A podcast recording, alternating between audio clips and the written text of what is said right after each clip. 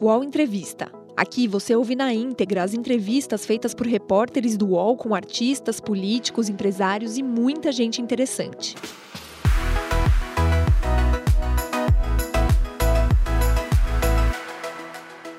Boa tarde, a gente recebe aqui hoje no estúdio UOL Folha de São Paulo o senador Renan Calheiros. Muito obrigado, senador, pela presença. Ao meu lado nessa entrevista, eu sou o Henrique de Andrade, repórter do UOL, está o Ricardo Della Coleta, repórter da Folha de São Paulo. Senador, a primeira pergunta é sobre a Lava Jato. As matérias que o Intercept publicou recentemente, com base nos diálogos que foram vazados, é, enfraqueceram a Lava Jato de uma forma geral, né? não só a figura do hoje ministro Sérgio Moro, mas também a própria operação.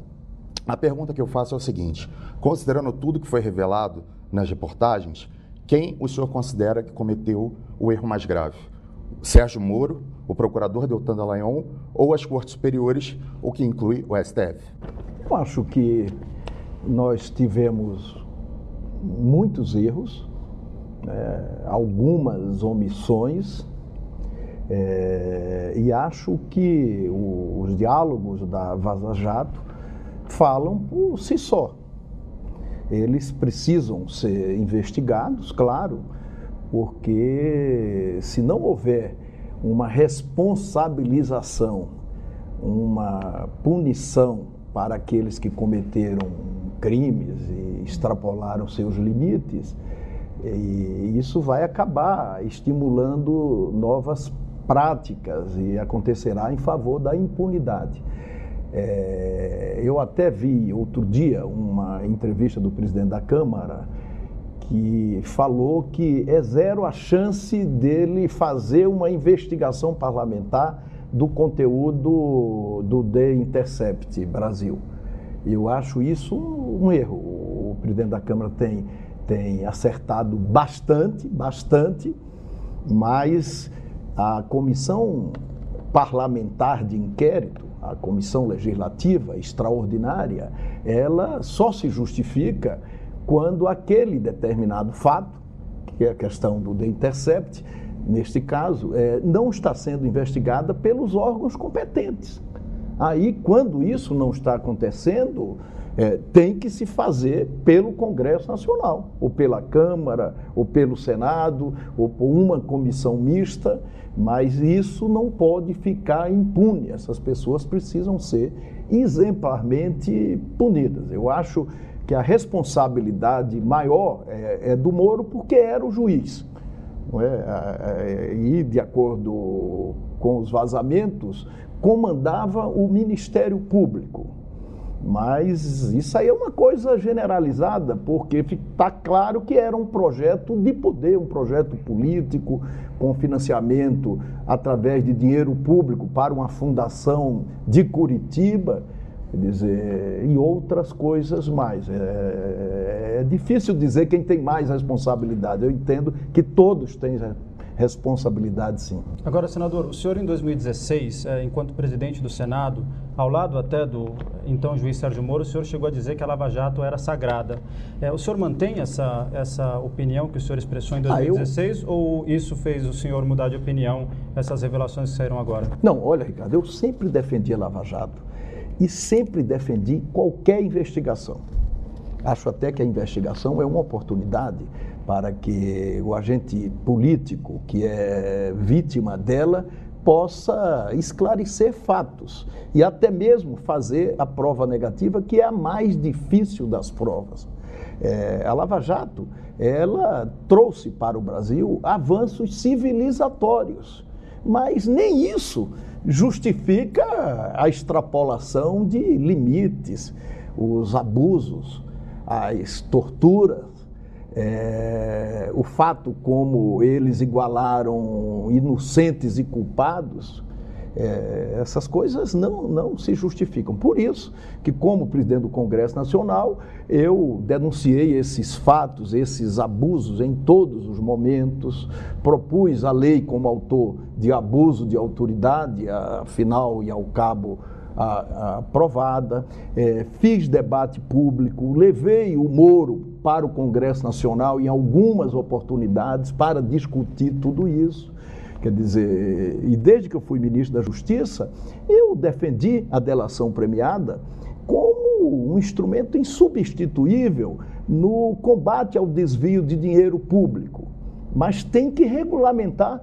Eu mesmo fui investigado pelo Janot, depois ele pediu a minha prisão por obstrução à justiça, porque eu disse numa determinada gravação que eles apanharam que era preciso regulamentar a delação premiada. Ora, eu não podia, como parlamentar, defender a regulamentação da lei. Queriam me prender por isso, é, porque eu estaria obstruindo a justiça.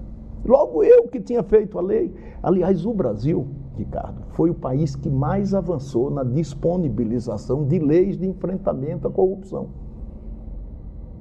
É, o Moro sabe disso, mas o Moro nunca reconheceu porque o Moro ele tem uma formação e demonstra isso, comprova isso pelo que escreveu, pelo que decidiu, pelo que falou, uma formação intelectual fascista. Fascista. Então, só isso justifica o que ele fez na eleição, na prisão do Lula, na condenação sem prova é, na interferência no processo político, na revelação da delação do Palocci na semana da eleição, depois de rejeitada pelo próprio Ministério Público.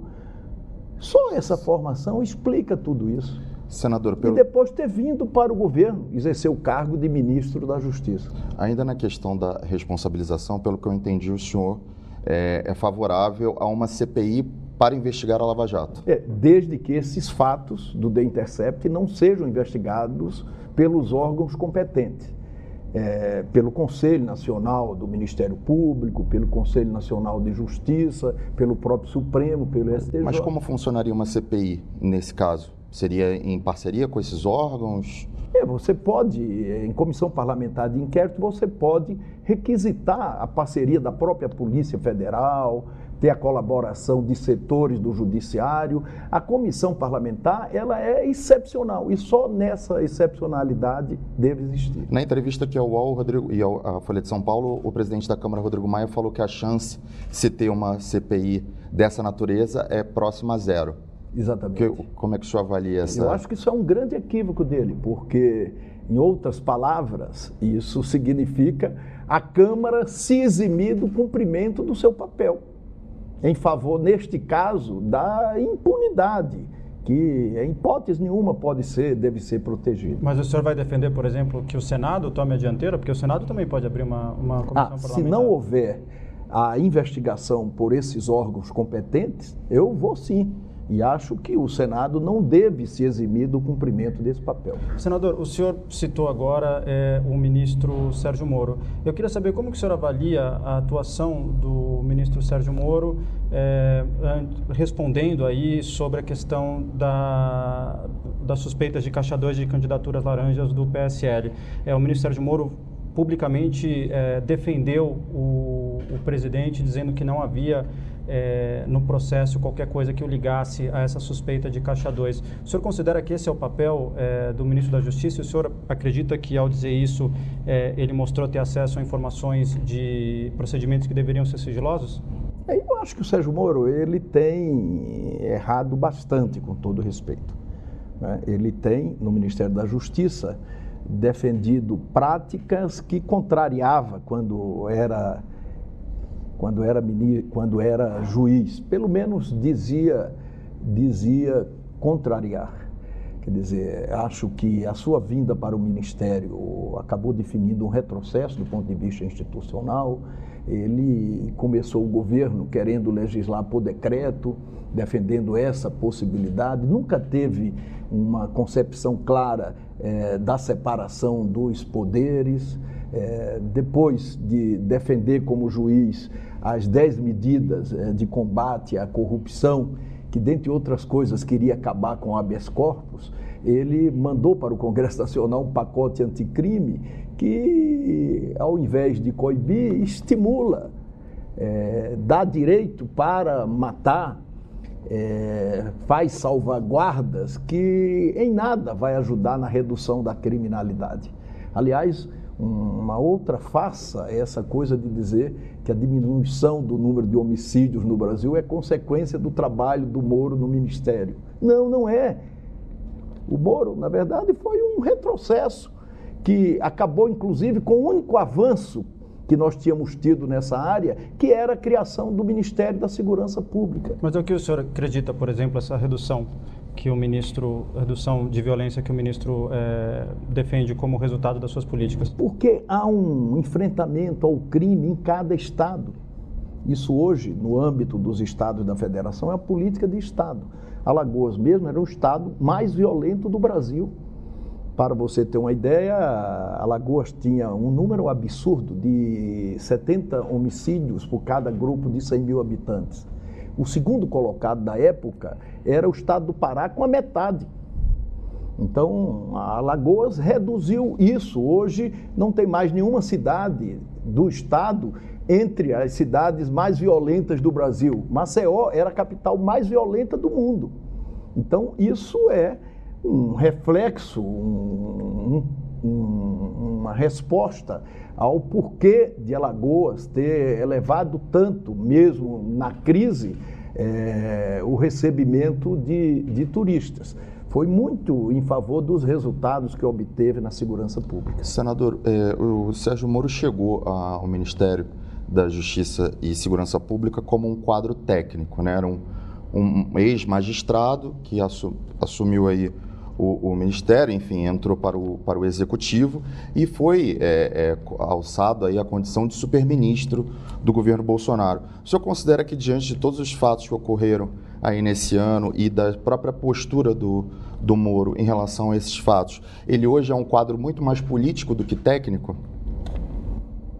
É, é, é ele, ele está despojado hoje de qualquer condição técnica. O Moro hoje é mais do que nunca um político. Quer dizer, quando ele era juiz, ele era um político enrustido. Ele liderou um projeto de poder, a substituição da política convencional. Quer dizer, ele hoje é um político e tem errado bastante, né? porque é, depois do, do, vazamento do The Intercept, é, fica difícil falar do Moro. É, os diálogos falam por si só, falam muito mais do que qualquer um poderia falar.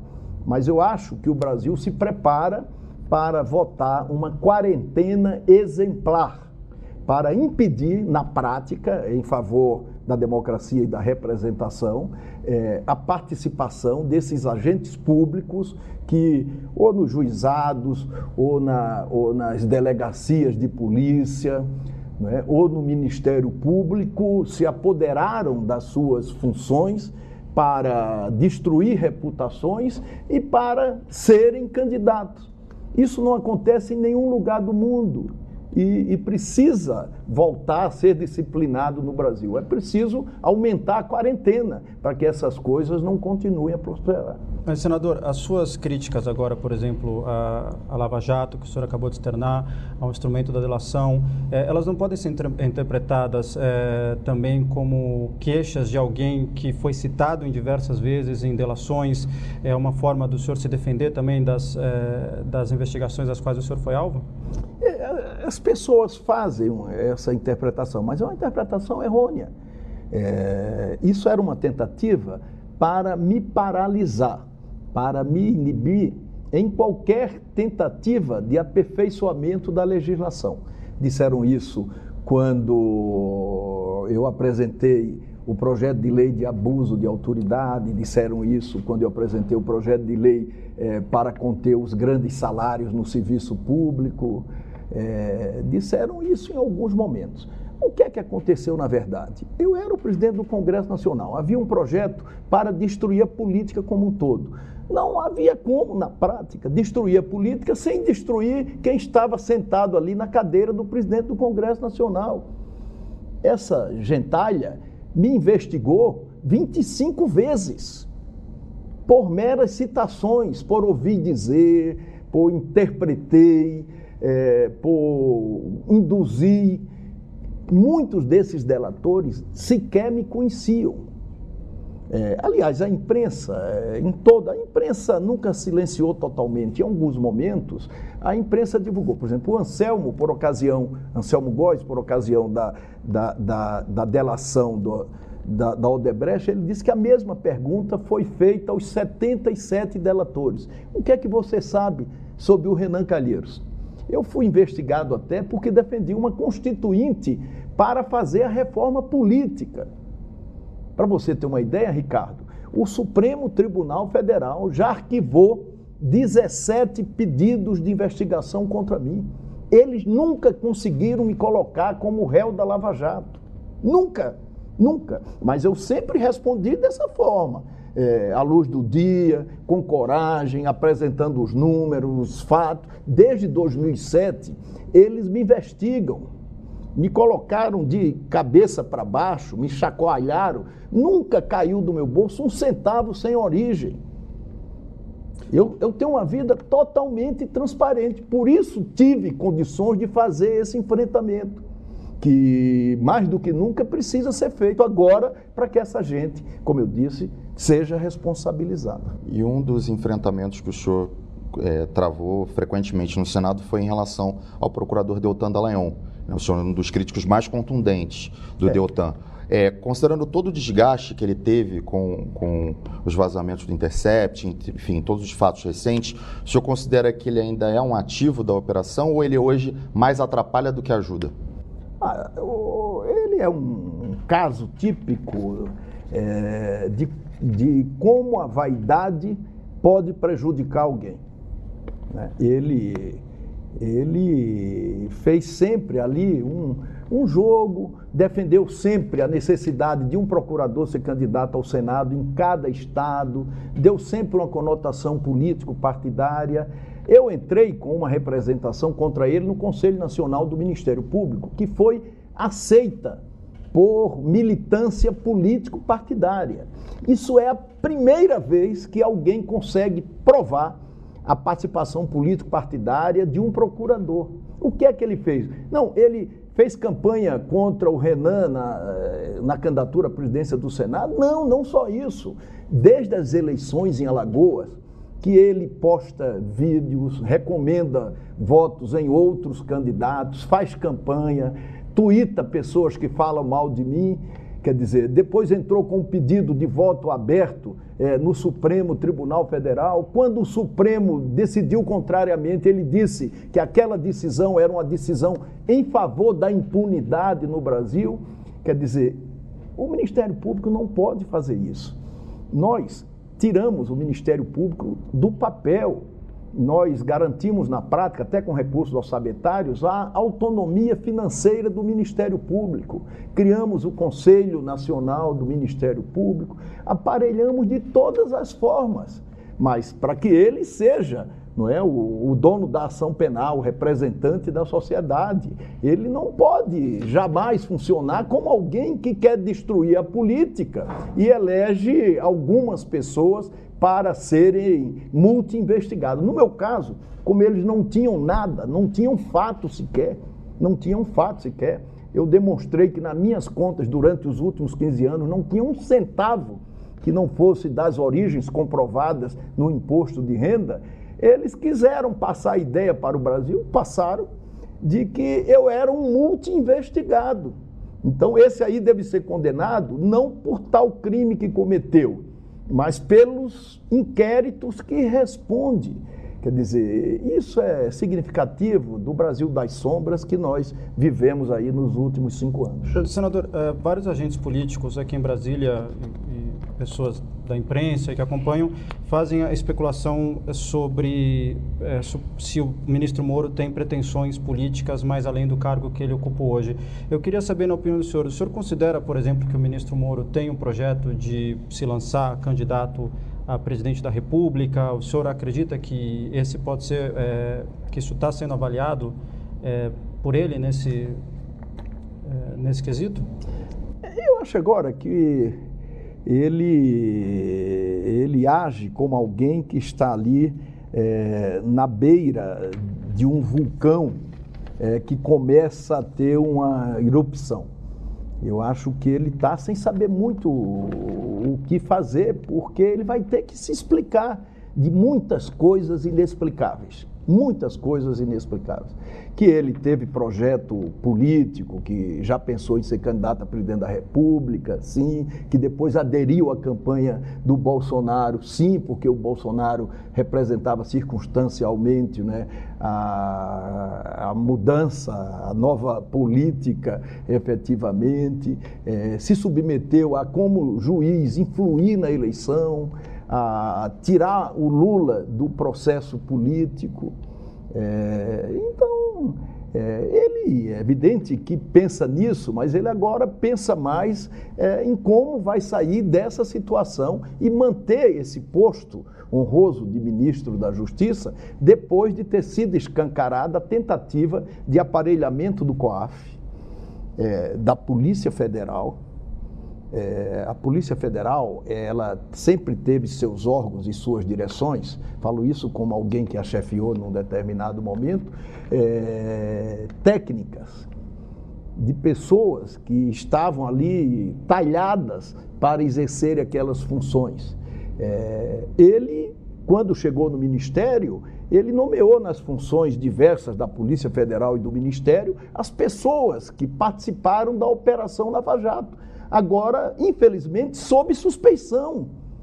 Essa coisa da receita, agora esses, esses auditores sendo pegos com dinheiro na conta, é, participaram de um jogo político de subtração de dinheiro, de corrupção. A maneira como a Lava Jato instrumentalizou a Receita Federal, quer dizer, isso tudo é insustentável.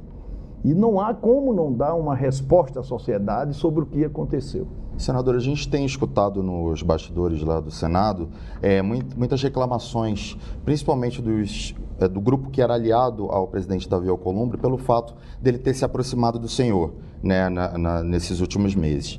É, isso ficou muito claro quando o Davi convocou uma sessão conjunta é, inesperada para poder votar os vetos do projeto de abuso de autoridade. E, na ocasião, esse grupo é, apontou que o, o, Davi estaria traindo e se aproximando daqueles que ele combatia quando decidiu se candidatar à presidência do Senado. Queria perguntar para o senhor o seguinte: o senhor se considera hoje uma espécie de tutor ou consultor informal do presidente Davi Alcolumbre? Absolutamente. No Senado, o poder mudou de mãos e está em boas mãos. O Davi tem surpreendido, inclusive, a mim é, e eu tenho, modestamente, procurado colaborar. Claro que com a, com a cabeça de alguém que, que já foi quatro vezes presidente do Senado e passou por momentos também é, tumultuados da vida, da vida nacional. Mas eu acho que o Davi está muito bem, o Senado está mantendo a sua rotina legislativa. Né? Isso, é, isso é bom, é a, é a casa em funcionamento.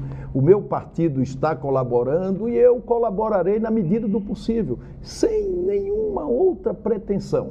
Eu, eu não entendo que empoderamento do legislativo é ampliar o volume de emendas. Eu fiquei contra isso por ocasião agora da tentativa de fazê-lo na distribuição dos recursos da sessão onerosa, é, no financiamento das campanhas eleitorais.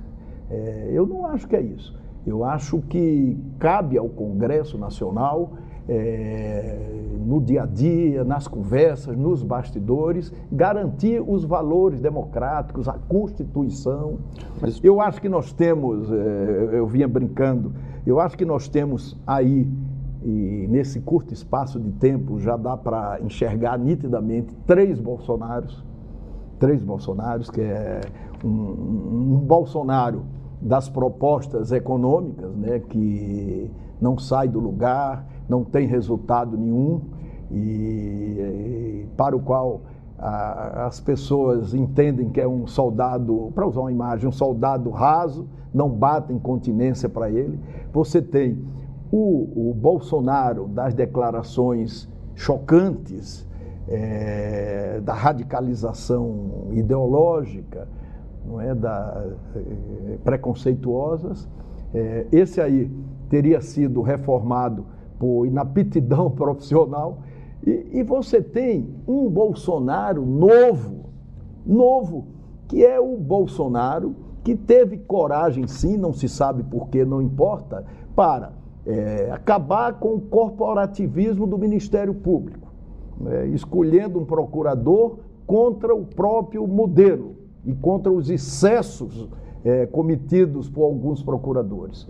Você tem um Bolsonaro que colocou o COAF no seu devido lugar.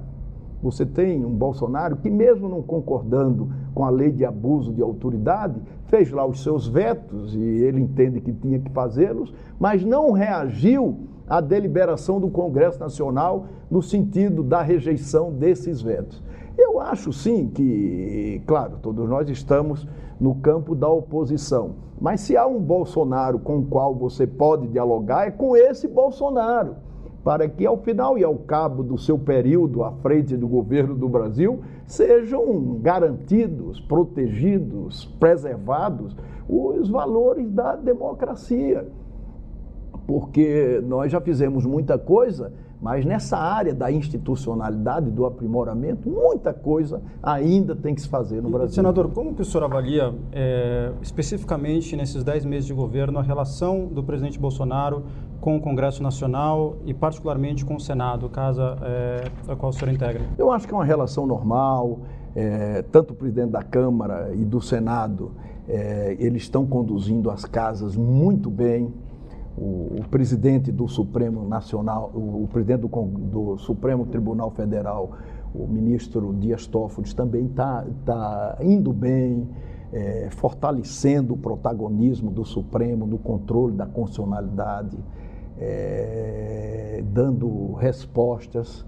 Tivemos duas decisões importantes recentemente e uma agenda que está posta, não se sabe ainda é, as datas, mas significa que o, Supremo Tribunal, sim, está convencido de que tem que ocupar cada vez mais espaços é, para garantir a democracia, o respeito à, à Constituição diante de adversários né, que se colocam aí no dia a dia. Eu acho que as coisas estão andando normalmente bem. O, o senhor diz o Brasil está vivendo uma rotina com relação... Mas o governo Bolsonaro sofreu derrota já no Congresso, teve é, é, normas editadas pelo governo que foram derrubadas, uma quantidade grande de vetos agora do abuso de autoridade. O presidente Bolsonaro vive hoje uma crise com o próprio partido dele, que é uma coisa que a gente não via no Brasil há muito tempo.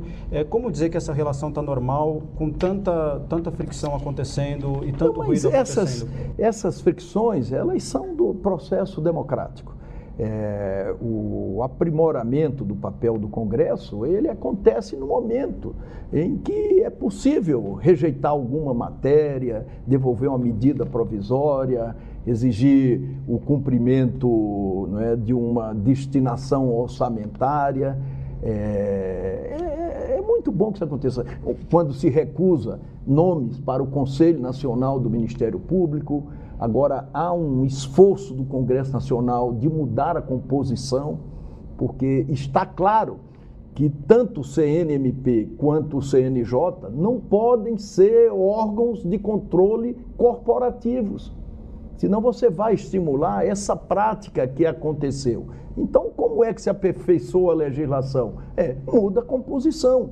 Mas está mudando como retaliação? Não, está mudando, objetivando um aperfeiçoamento para que aquele determinado órgão que se omitiu, que tem muita culpa no cartório, que foi corporativo, ele deixe de ser.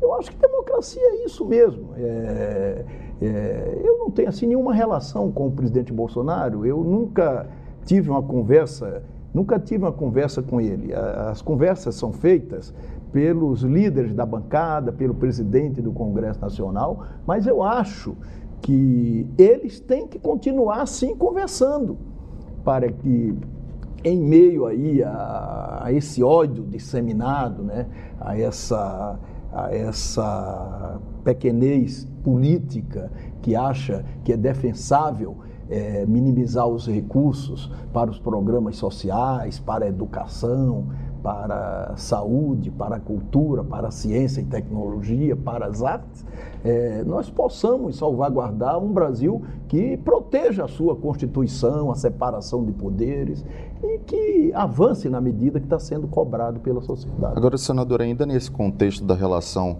entre o Executivo e o Legislativo, é, o presidente Davi Alcolumbre recebeu algumas críticas também por uma suposta subserviência aos interesses do Palácio do Planalto. Um dos casos recentes foi a questão da indicação do filho dele, o deputado Eduardo Bolsonaro, para a Embaixada do Brasil nos Estados Unidos. O Alcolumbre assumiu né, a articulação e tem sido ali, tem tentado garantir os votos necessários para que o Bolsonaro formalize a indicação. O senhor de fato concorda com essa tese de que o Davi tem sido é, pouco, pouco contestador em relação aos interesses do Planalto, tem assumido uma postura de subserviência?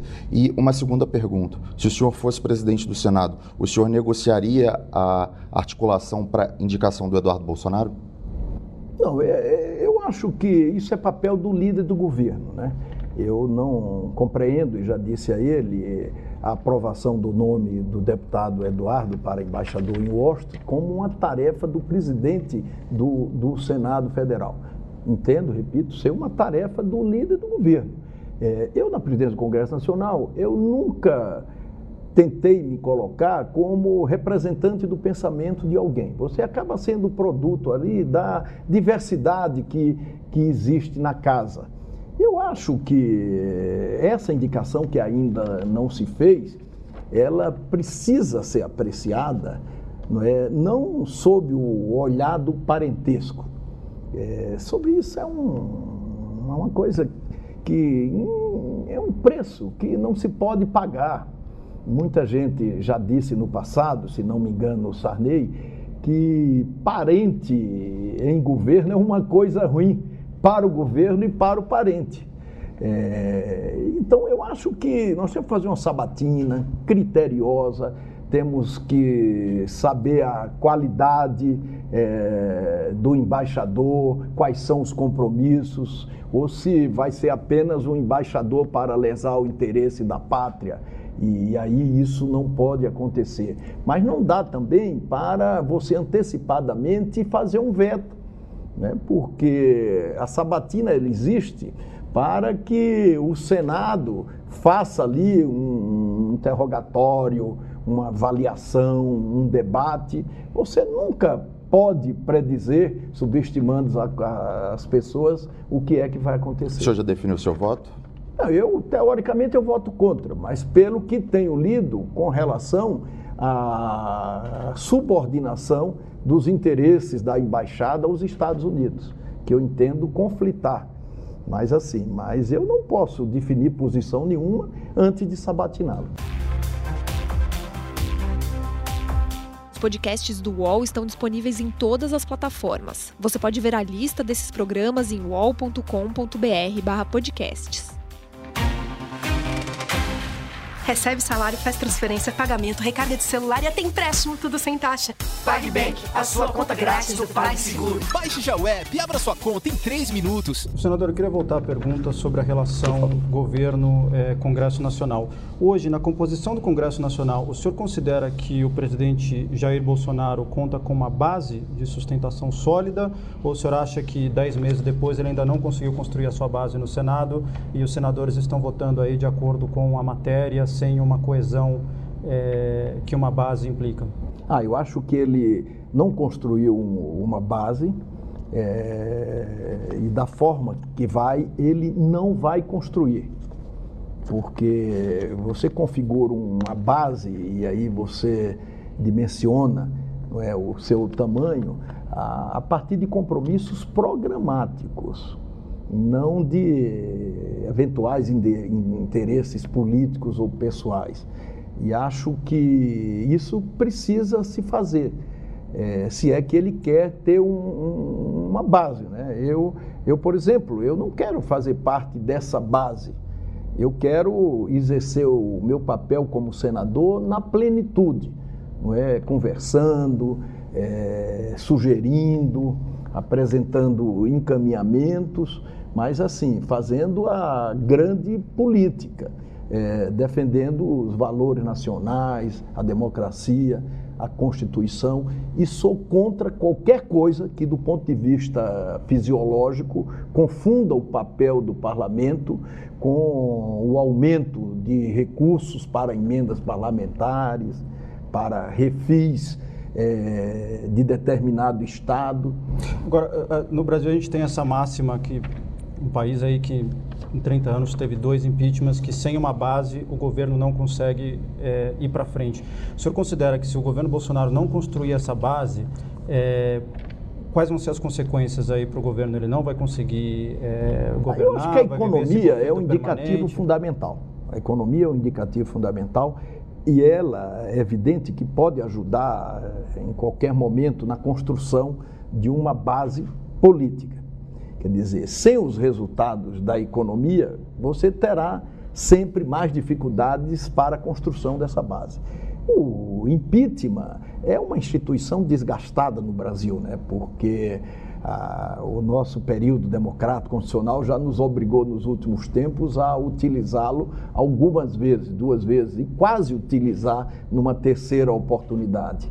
É, mas assim, mas no presidencialismo, né, é, é sempre um desfecho que você não pode ali afastá-lo do, do, dia a dia. É sempre um, uma coisa possível. Eu, sinceramente, espero que essas coisas não aconteçam, né? que o Brasil retome o seu caminho, volte a crescer, é, gere empregos. A situação hoje é inadministrável do ponto de vista da redução da massa salarial, da diminuição do poder de consumo, do desemprego. Agora mesmo vamos ter um salário mínimo que está sendo fixado, sem ganho real, não temos mais uma política de valorização, não temos é, uma política para investimento público, para atração do investimento privado, para resolver essas amarras da insegurança jurídica. Quer dizer, o Brasil passa por problemas, passa por problemas. E a proposta do ministro Paulo Guedes, ela parece que não vai produzir os resultados no tempo que ele imaginou. Então isso é muito ruim, porque isso pode agravar ainda mais Mas esse o cenário. O argumento do governo e do ministro Paulo Guedes é que eles tiveram uma herança, é, que eles estão consertando erros que foram feitos no passado. O senhor concorda com essa argumentação dele? Eu acho, mas governo significa trocar o pneu com o carro andando, né? Você tem que, que resolver o problema da crise herdada, do, do déficit, mas você tem que tomar providências que estão sendo aí cobradas.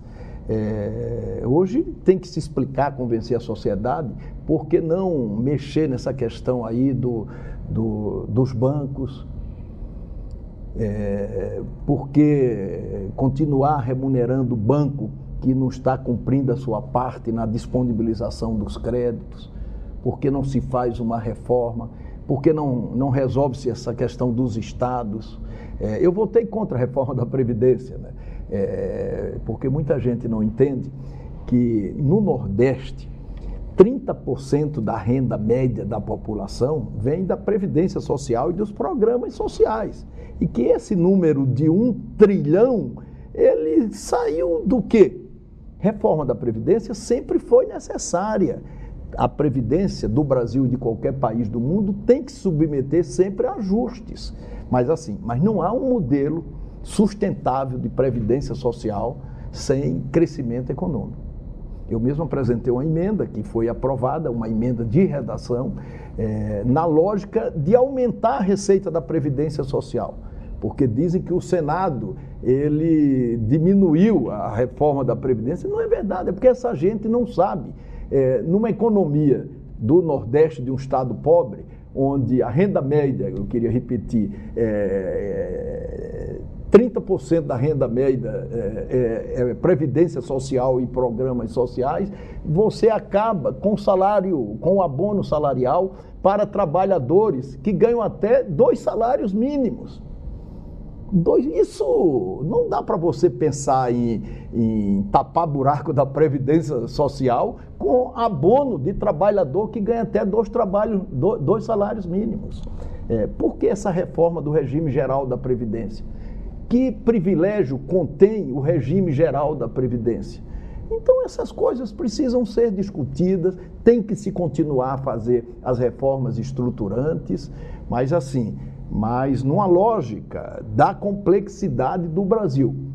E, como eu dizia, eu votei contra a reforma da Previdência, mas como explicar fazê-la na União e não fazê-la nos estados?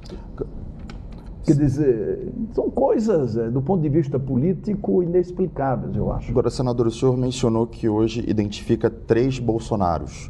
Né? São três personagens dentro do. Pelo menos, né? Do mesmo. é, sem querer separar, né? Mas é uma, uma leitura. Um deles seria o das declarações polêmicas, que geram toda uma repercussão até a nível mundial mesmo, né? Visto a, a, o caso da Amazônia. É, o senhor acredita que se esse Bolsonaro do, das declarações polêmicas saísse de cena, a articulação dele melhoraria? A estrutura, a, a base do governo no Congresso também eh, em relação à própria sociedade melhoraria caso ele falasse menos? Acho que a circunstância, é, por mais que ele não queira, vai impulsionando o presidente da República a um aprendizado na relação com os poderes, com o Congresso e com o próprio Supremo Tribunal Federal. Eu acho que o dia a dia vai exigindo, é, mas o Congresso não pode é, se apropriar desse espaço, desse diálogo, a pretexto de fortalecer o seu papel pensando em tirar proveito de ordem política é, paroquial ou pessoal. Eu acho que isso é muito ruim para, para a democracia. Nós estamos vivendo o, o mais longevo período constitucional do Brasil né? e nós temos que aprender muito com ele. E o Bolsonaro, é, mais do que qualquer um, precisa aprender com esse dia a dia.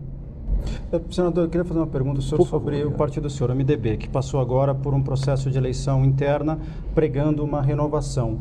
No entanto, é, da nova executiva, três membros são filhos de políticos tradicionais é, do MDB, inclusive o novo presidente, o deputado Baleia Rossi, e nos estados o MDB continua na mão das, de, famílias e de políticos que sempre controlaram os diretórios é, estaduais há muitos anos, inclusive em Alagoas, no caso, a família do senhor. Como pregar renovação é, com essas figuras que parecem se repetir na política e que transformam, passam essa ideia de que a política é algo familiar e muitas vezes até hereditário?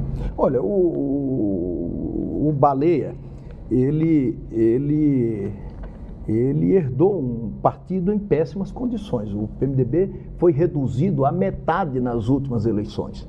De 22 senadores, só três se reelegeram. Né? Nós só elegemos três governadores. O partido era muito mal conduzido. A, a candidata que recebeu o maior volume de recursos foi a filha do ex-deputado Eduardo Cunha. Então, era um partido sem comando, sem lógica, sem propósito, é, que precisa ser reconstruído.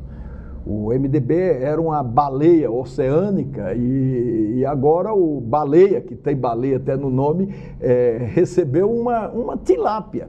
Mas é um jovem, entendeu? A, a, sua idade e a idade de muitos que compõem a executiva significa, em outras palavras, em outras palavras, uma mudança, mas, uma mudança de ares. O deputado Baleia é do mesmo grupo político que estava no poder do MDB antes, o grupo político ligado ao, ao é, ex-presidente é um, Michel Temer. Mas Como é um que jovem, ele vai promover significa, essa renovação? Significa uma mudança de, de, de ares já, por si só. Agora, o que é que, que nós precisamos fazer? Nós precisamos reconstruir o partido, é, formar quadros, é, ampliar as filiações, tornar o partido competitivo para, nessa eleição municipal, recuperar o, o nosso legado, a condição de maior partido do Brasil.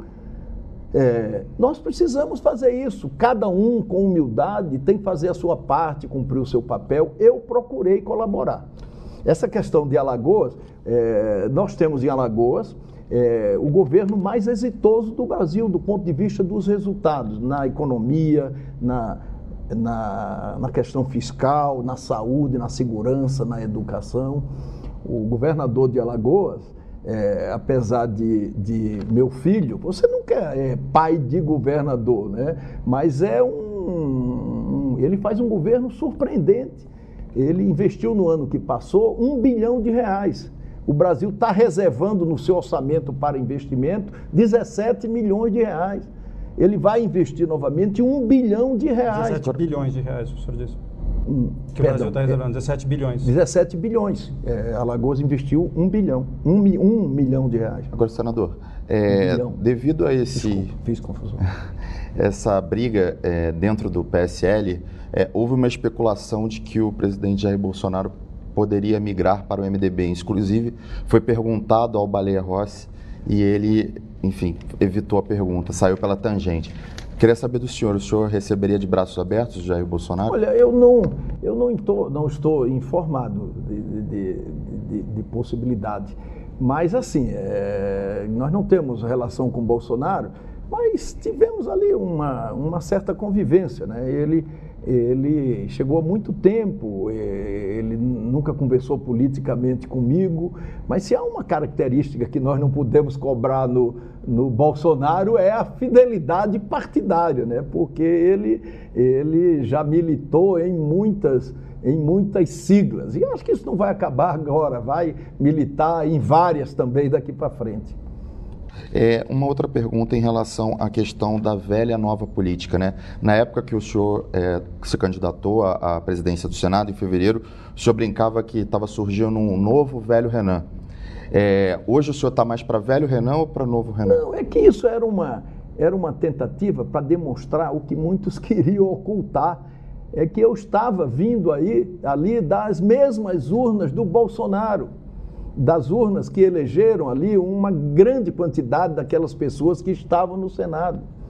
Né? Eu, eu não, estava, não era biônico, eu me elegi, disputei uma, uma eleição concorrida, né? tive o Ministério Público Federal em Alagoas fazendo campanha, querendo de qualquer forma me derrotar.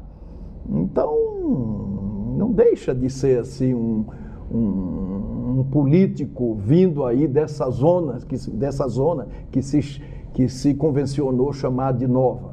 Porque eu era também oriundo daquela eleição. Isso. Mas isso passou, passou. Eu acho que agora nós temos que preservar o interesse nacional, que compreender a fragilização dos partidos é, e que colaborar mesmo quando o governo federal não quer que o parlamento colabore ou que o Supremo colabore. O senhor tem ambição de voltar a sentar na cadeira de presidente do Senado? Não, não tenho, não quero, não vou ser candidato jamais. Eu já fui quatro vezes presidente do Senado. Quatro. É, ninguém na República foi cinco vezes presidente do Senado. É, e não é esse essas, essas quatro vezes que me orgulha. A coisa que mais me orgulha é de ter sido, ao longo da história do Brasil, o único senador que se elegeu quatro vezes em eleições seguidas. Eu disputei as últimas eleições e ganhei as últimas eleições para o Senado no estado de Alagoas. Então eu estou 100% dedicado ao cumprimento do meu melhor papel. Mas o senhor considera, por exemplo, que o MDB, como principal é, partido no Senado, o maior partido, deva pleitear na eleição, na próxima eleição, o posto de presidente do Senado? Ou o resultado da última eleição mudou a configuração de poder aí e o grupo do, do deputado, do tá senador cedo. Davi deve permanecer aí? Eu acho que está cedo, é, essas coisas dividem. O MDB foi dividido para a eleição e, e, e, por isso não, não ganhou.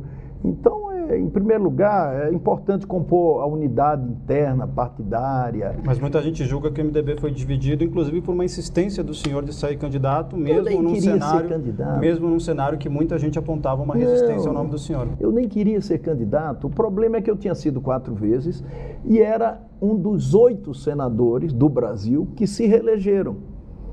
É, o Senado foi dizimado a política partidária ela foi vencida. O PMDB teve um prejuízo monumental. No Nordeste, para você ter uma ideia, só três senadores se reelegeram. Três. É, no Norte, quatro.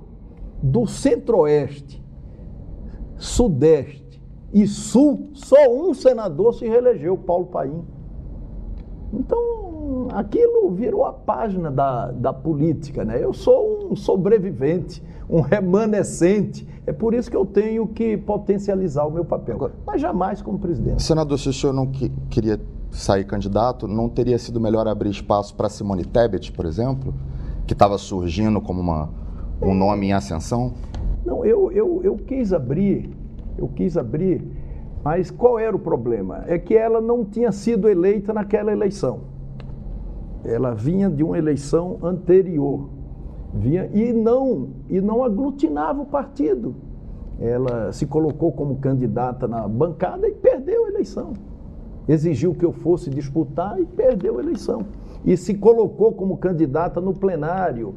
Ela, enfim, eu acho que isso já passou, eu relevo mas ela prejudicou bastante, tumultuou bastante aquele processo. Senador, o senhor falou sobre essa necessidade de oxigenar e de renovar o MDB. O MDB é um partido que sempre é, esteve associado ao governismo, a integrar administrações.